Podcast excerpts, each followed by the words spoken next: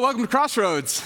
Man, what a great morning. What a great way to start watching Emmy's baptism today. What a sweet uh, young lady, and just her ability to be able to speak and to proclaim her faith in Jesus is so wonderful to see. In fact, uh, it's one of the things that we love about Crossroads is to be able to tell people's story, to watch people proclaim their faith as they get dunked in the waters of baptism. When we look at the scriptures and open up the Bible, what we see is this believe and be baptized, believe and be baptized, believe and be baptized. You believe and then you follow that in baptism as an outward expression of an inward reality of what God is doing uh, in and through our lives. And so, my encouragement today, on the heels of Emmy's uh, testimony of faith and her baptism, is if you are here today and you believe, if you would say that you're a follower of Jesus and you have not yet been baptized, I would encourage you to do so.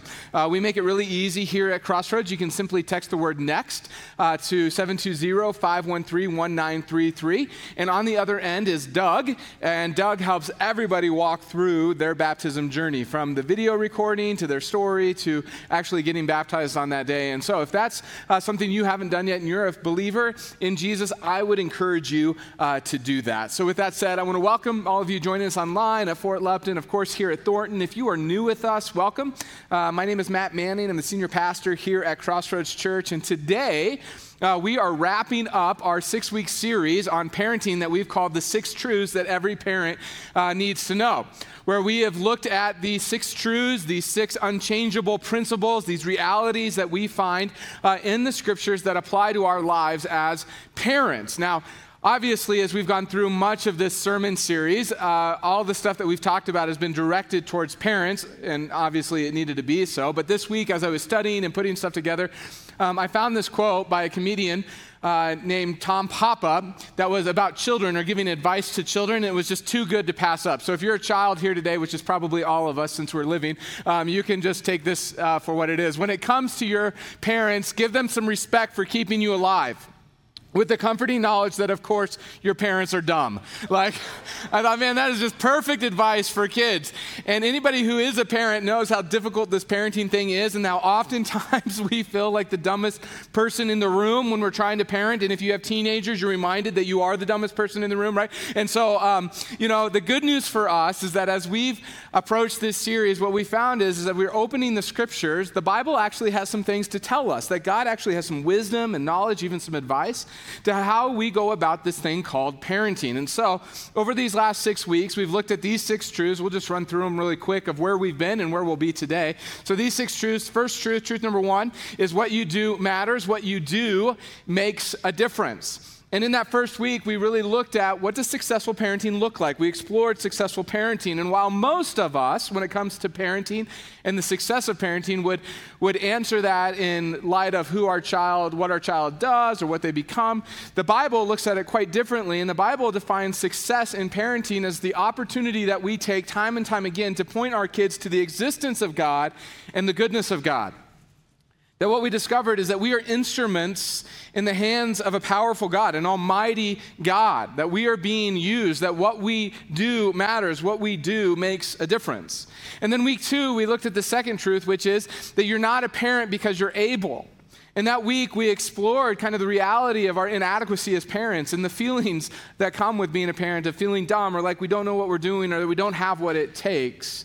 And what we discovered that week is that there's actually this thing called God's grace, and it's not just for the past, it's not just for the future, but there's this present reality of grace in our lives now. And in that grace, God gives us what we need in order to do the task of parenting that He's called us to do. Then, week three, we looked at the third truth, which is character formation is greater than behavioral modification. And what we discovered that week is that we're never ever just simply dealing with the words and behaviors of our kids, of our children, but actually we're dealing with what causes those words and those behaviors, their heart. That your kids don't just have a behavior problem, they have a heart problem. And the way that we go about solving the heart problem is through character formation, which led us to the fourth truth, which is the best change happens slowly over time. And the reality for every single one of us is that we just don't change overnight, do we? And yet, that week, we took a step back and we actually looked at our lives and the spiritual journeys that we're on in relationship to God. And as we saw, as we walk through this journey of life, we see that our own transformation of becoming more like God, of becoming the people that we want to be, that it doesn't just happen overnight in the snap of a fingers, that it's actually a lifelong process that in church world we call sanctification. And if that's true of us as adults, as parents, it's certainly true of our kids. Then last week, Pastor Kim was here and he talked about how heartbreak happens, that if you have children, you will suffer, you will have pain because of your kids. That's a truth and reality that we live with in this world. And our tendency is, is to ask in those moments, why? Why did you do this? God, why did you allow this to happen? And yet the reality is, is that as we as we go through moments of suffering in our own lives, oftentimes when we ask the question why, it's not a bad question to ask, but it's insufficient. That we never get the answer that we're quite looking for in that. And the better question to ask is what's now? Like, what do we do now? And what do we do now is, is we look for the right message, and the right message tells us to lean in hard to the arms of Jesus, which brings us to the sixth and final truth that your parenting is shaped by your identity. And so today, as we jump into this truth, to help us with this final truth today, I want to talk about the significance of story, all right? That's where we're going to start. Now, I love a good story. I love uh, fictional books. My favorite fictional author is John Grisham. You've probably heard of him. I love his books. Um, in fact, my favorite book is a book about story. It's a nonfiction book called A Thousand Miles um, in a Million. Oh, I said that wrong. It's A Million Miles in a Thousand Years. That's the name of the book. And it's by Donald Miller.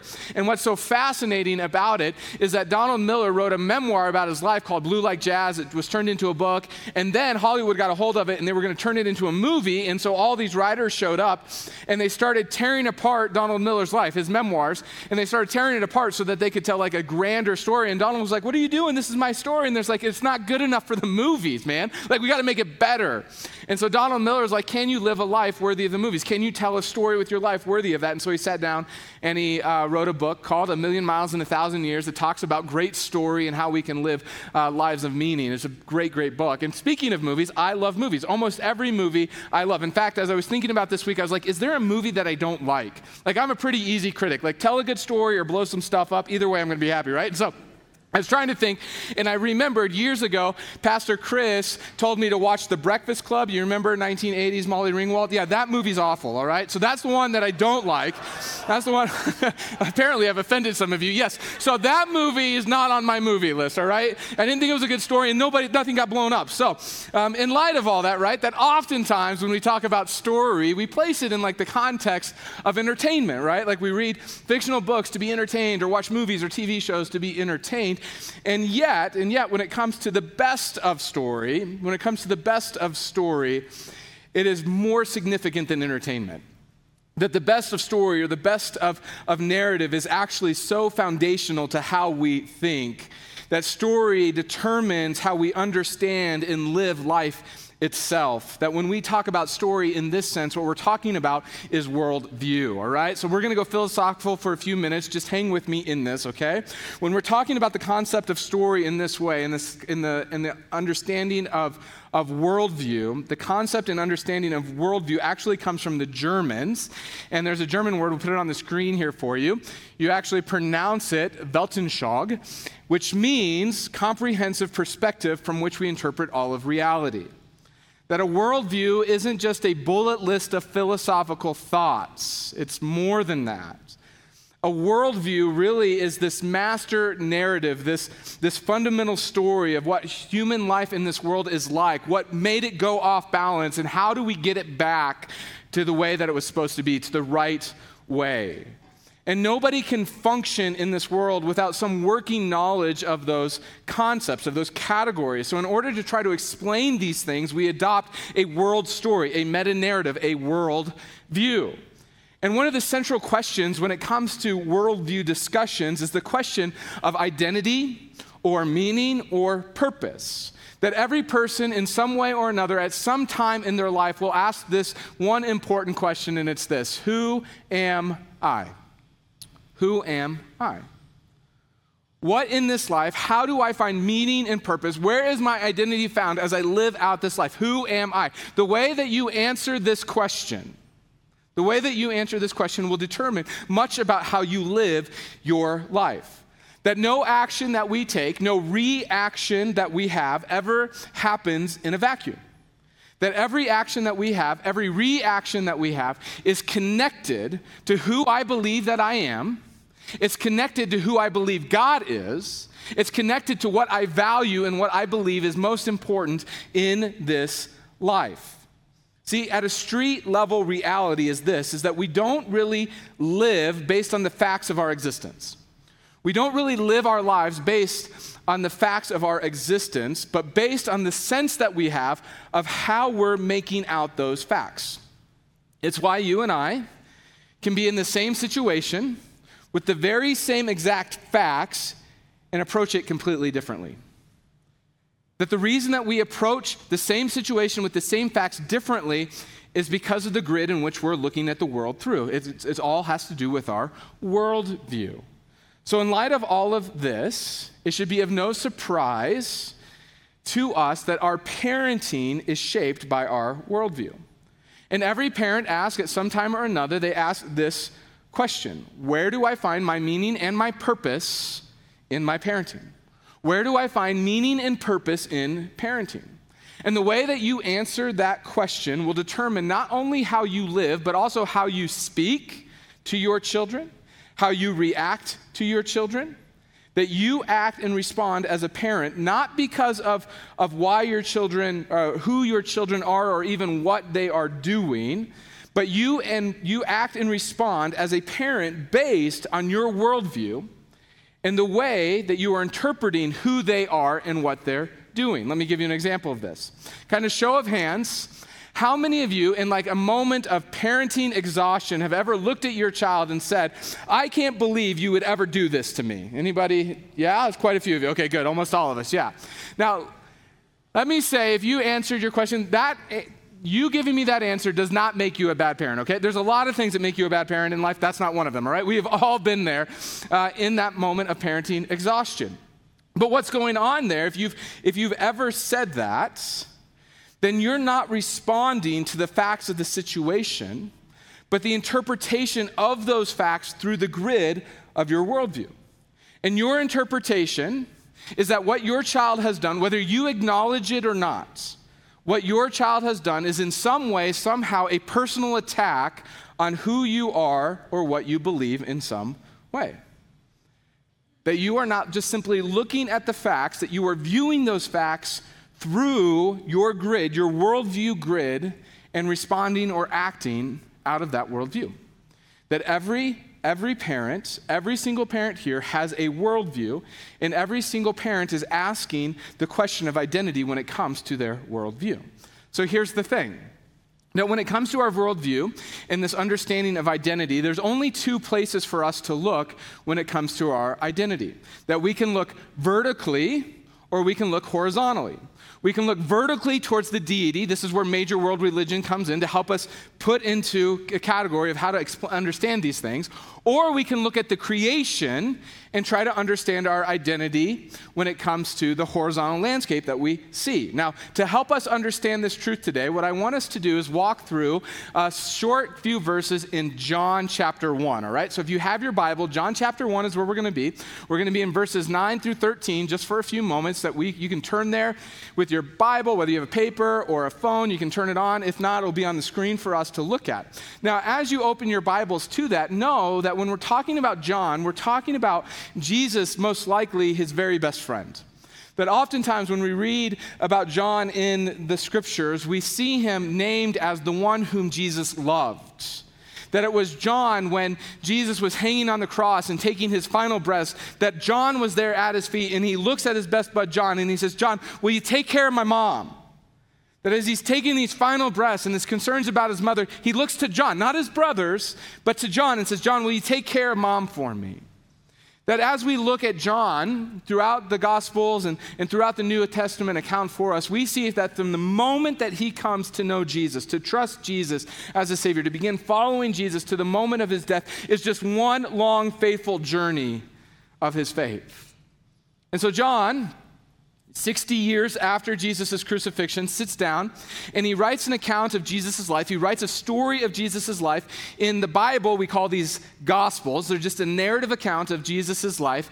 And in them, he writes these words. Starting in John chapter 1, verse 9, he says this The true light, which gives light to everyone, was coming into the world.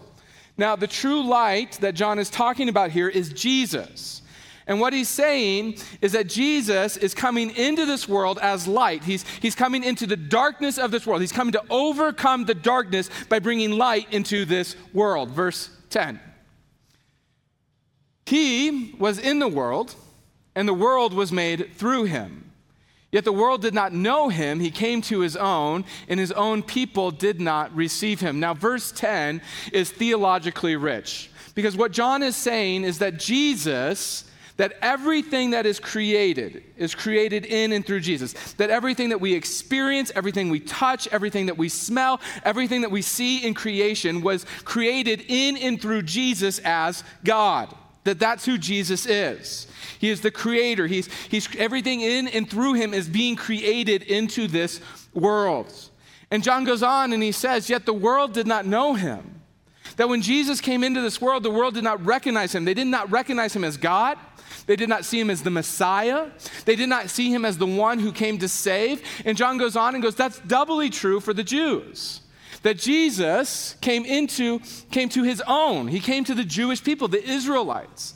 And for the Israelites, if you know biblical history, that from Genesis chapter 3, there was this promise made that a Savior would come into the world and take care of the darkness, take care of the sin, make things right again. And all of the Old Testament is commentary of this one, this promised one who's going to be coming into the world. That the Jews were trained, they were looking for, they were longing for, they were waiting in anticipation for the Messiah, the Savior who would come and save the world. And John says he arrived and his own people didn't see it. They didn't receive him. They missed him. He goes on, verse 12, but to all, but to all who did believe, who did receive him, who believed in his name, he gave the right to become children of God. That is an identity statement, a worldview moment. Verse 13. Who were born not of blood, nor of the will of the flesh, nor of the will of man, but of God. In other words, what John is saying is that all that we experience in this world was created by, in, and through Jesus as God. But the people of this world did not recognize that. See, the story, the worldview, the intention from the Bible is that we would get our identity vertically by receiving Jesus. That the Bible often refers to uh, this kind of, of, of, change in our life, this, this identity in our lives, by saying that we, are, that we are born again, that there is a new birth. That once we trust Jesus as our Savior, that we are adopted as, as children of God, that we are rescued from the darkness and, and we are put into the light, that we are born into a new family. And what's really interesting about this passage, particularly when we, when we talk about it in light of identity, is John says that when we become, when we receive Jesus as our Savior, that we become children of God, and that all the rights and privileges that are of the children of God are, are given to us, that they're, that they're given to us for, us for us to have. And what's so fascinating about this is that John says that, that those who believe in Jesus are born again not of, of natural flesh or of human will. And this is so fascinating because whether John knows it knows it in this moment when he's writing this or not, what he's actually taking on is the two most prominent forms of identity in our world today. That your identity is always rooted in something. That when we talk about human descent, what we're talking about is family. And if you've ever been outside of Western culture, you've ever been in a non Western culture, then you'll understand how this works. That, that we've had the opportunity to travel to Lebanon a couple of times in the Middle East. And in the Middle East, what's always put forward, what's always of most value, is the family name. That when you make introductions in the Middle East, it's always first and foremost where you're from, who you, who you represent. And so I would say something like, My name is Matt Manning, the son of Mike. That's how it would be perceived. And so there's a guy that we work with there in Lebanon. His name is Pierre Houssney. He runs Horizons International, an organization that we support as a church. And his dad is George Houssney. And if you ever drop George's name in Lebanon, the whole world opens up because of what he's done for Lebanon and his work that he's done in Lebanon. And so when it comes to Pierre Houssney, Pierre is living in his dad's name, that he's that the things that he has access to in Lebanon and, and the way that he can move about is, is because of his dad's George's name. Now, there's great stuff that comes from that, but there's also a pressure, if you've ever lived in that kind of society or culture, that comes with representing the name well. That you have to live up to it, that you have to achieve to the family name. And there's a lot of pressure in that. But for her, us here in the West, it's, it's different, isn't it? We, we so value ourselves being individualistic, and, and so we're more of the human will. That we get to decide who we are, that, that I decide who I am, that it's my choice, it's my will. And for many of us and, and, Western thinkers, we think of this as freedom, don't we? Like this is, this is freedom for us to decide what we want to do. And yet the reality is that there is a lot of pressure that comes with it, isn't there? Because whatever it is that I choose, my choose to be, that as soon as I cease being that, as soon as I fail to become what I've determined I'm going to be, that there is a lot of pressure. There is a lot of pressure to achieve that choice that I make.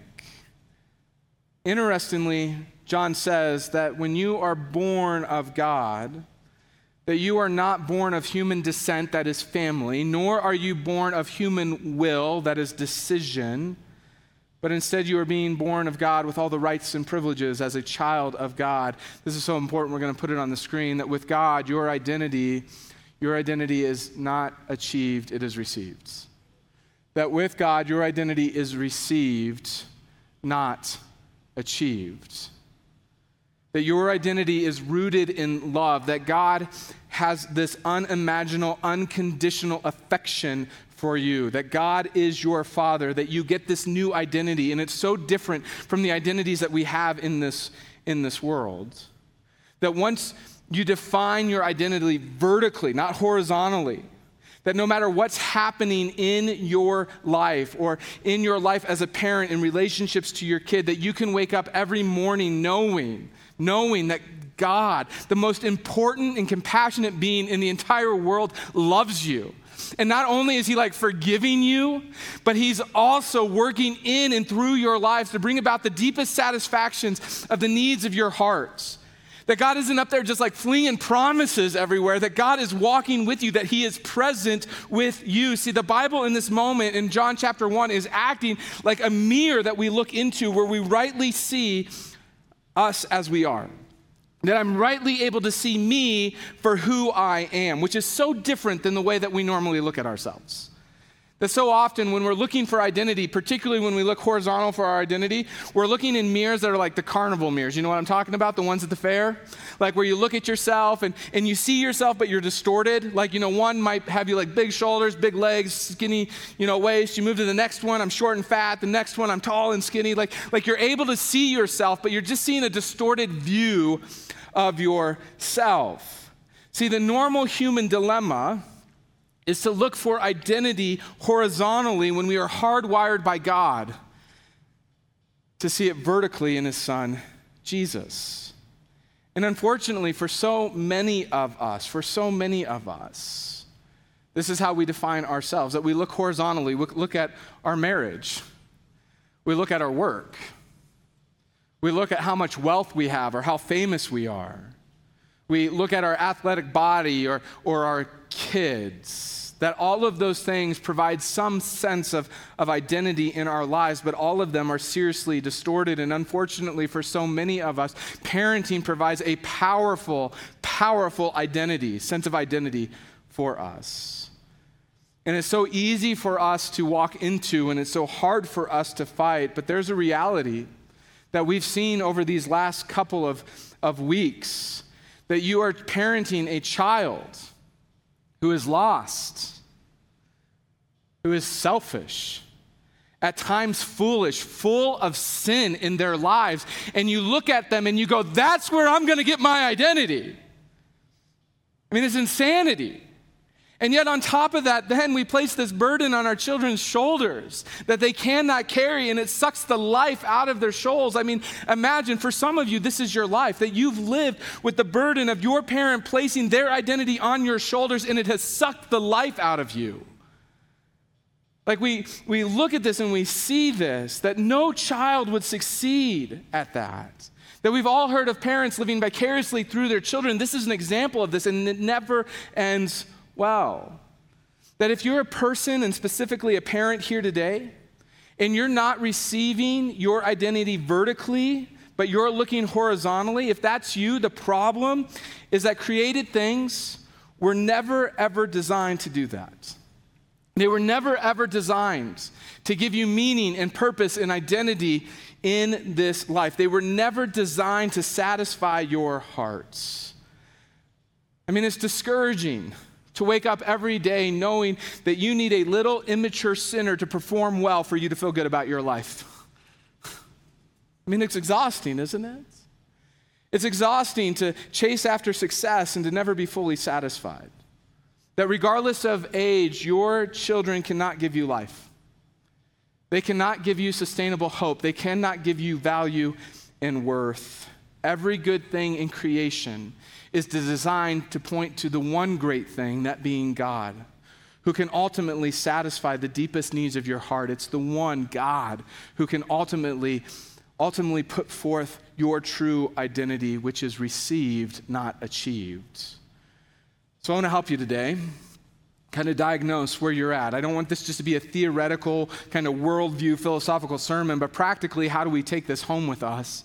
And so we're going to diagnose our lives. So if you're here today and you're thinking, well, I'm not sure if I'm getting my identity from my parenting or not, here's some ways that I'm going to help you, all right? Think of it as like a roadmap of where we're going, all right? So, number one, here it is that you are possibly getting your identity from parenting if you have a big concern about your reputation.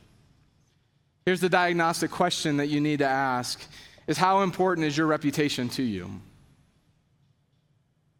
How important is it to you about the way that others think about your kids? Hear me on this. This might be the most important thing that you walk away with today. That God did not give you your kids to build your reputation, but to publicly display His.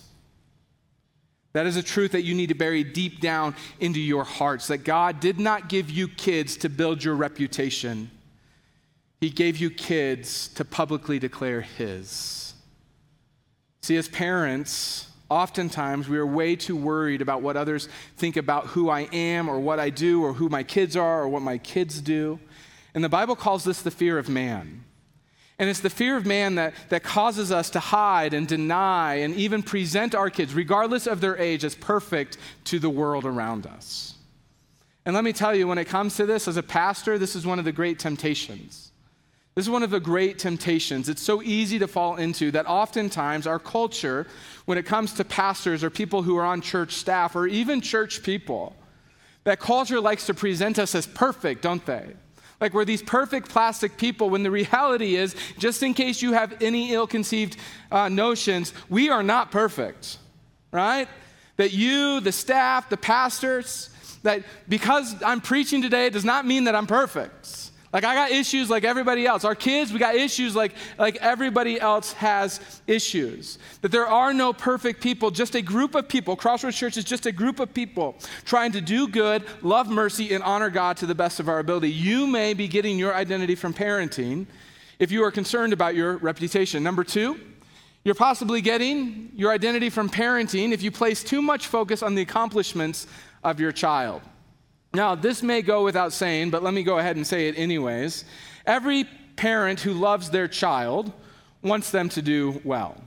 Like, we're not sitting on the sidelines of our kids' football game hoping that they trip over their feet and, you know, uh, don't score the touchdown. Like, none of us are hoping that our kids fail or, or fall short of the goals in this life. Like, every single one of us wants to see our kids accomplish something. Like every single one of us wants our kids to be proudly acknowledged for what they've succeeded in in this life. That we all want the attaboys to come our child's way. That, that we want to see our children have grit and, and to try hard and to accomplish great things in this life. But when your child's accomplishments becomes an obsession, when it becomes the focus, when it becomes all that matters in this life, then we as parents have crossed the line. We've crossed the line.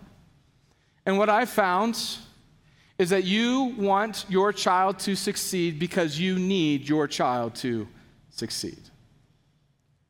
And in doing so, with that kind of focus on their success, the reality is it's not very spiritually healthy, and let's be honest, it's not very physically healthy because the focus is rooted in asking your child to give you the satisfaction that they will never be able to give you in their life. This one's so huge, it's so important. In a moment of vulnerability, this is my biggest struggle in life. That I have to remind myself all the time that God did not harness the forces of nature, work through the very minutes of history in order to bring his son Jesus into this world so that I might be successful.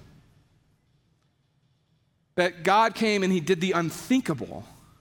He did the unimaginable. He did the most loving thing in the world that He stepped into our reality to live a perfect life, to die on the cross, to be raised three days later, not so that I would be successful, but so that I would be saved. So that you and I would be reconnected to the God who created us. See, what you and I need most in this world is not success, it's to be redeemed. What your kids need most in this world is not success, but to be rescued. That if you're putting all of your focus and energy and efforts on your kids being successful, your identity as a parent, uh, your identity as a person might be in your parenting. The third one is this is you're possibly getting your identity from parenting if you are fixed on doing rather than being. Doing rather than being. The reality is that we live in a do, have, be kind of society. It's a worldview whose core belief about who we are is grounded in what we do. And oftentimes we think of it like this logically if I do fill in the blank, then I will have fill in the blank, and then I will become fill in your blank.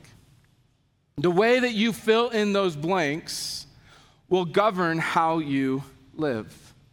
And so when it comes to parenting, oftentimes here's what we do we go this that if I do the work of parenting well, if I do this parenting thing well, then I will have children who succeed, and then I will be favored in God's eyes. If I do this parenting thing well, I'll have kids who are good, and then I'll be loved by God. And so oftentimes, that's how we live out our lives when it comes to our horizontal identities. That if I do this, then I'll have this, and this is what I'll be. And then we live in so much fear because what if my kid doesn't turn out well despite my efforts as a parent? Does that really mean that God's favor is not upon me? Does it really mean that I'm not loved? I mean, what if I train my child up in the ways that he should go and then he doesn't? Does God really frown upon me in those moments? And so we live with this fear and this anxiety in our lives, and we, we look at those questions like, if I don't do, then I won't have, and then I'll never become, and it's paralyzing to us. I mean, how many times in your life have you been paralyzed by the fear, by the battles of envy, by relational conflicts, where that's fueling who you are and the fears that you have? And yet here's the good news is that when it comes to Jesus as we've seen that Jesus comes with the good news of the gospel and he delivers us from our darkness. He delivers us from that kind of thinking and he declares because of the gospel that in doing everything flows out of our being. And in a moment, he turns it all on his head from do, have, be to be, have, do. And all of a sudden, we start to answer the question like this I am, fill in your blank. I have, fill in your blank, therefore I do. If you're, if you're a believer in Jesus, fill it in this way that I am a child of God. I have relationship with God forever, therefore I do the will of the Father. See, your doing is not based is not is not achieved in this moment that your identity, your being is received and your doing is an outwork of, in, of that. See, when it comes to this idea of being and doing, so often we lose sight of this that living out the be instead of the do makes all the difference in the world. Instead of chasing our identity by trying hard to do in this life, we simply receive the true identity given to us by Jesus because of what he did on the cross for us. That we accept that we are children of God, born again because of a loving Savior, and we just simply are. That's who we are. We simply are.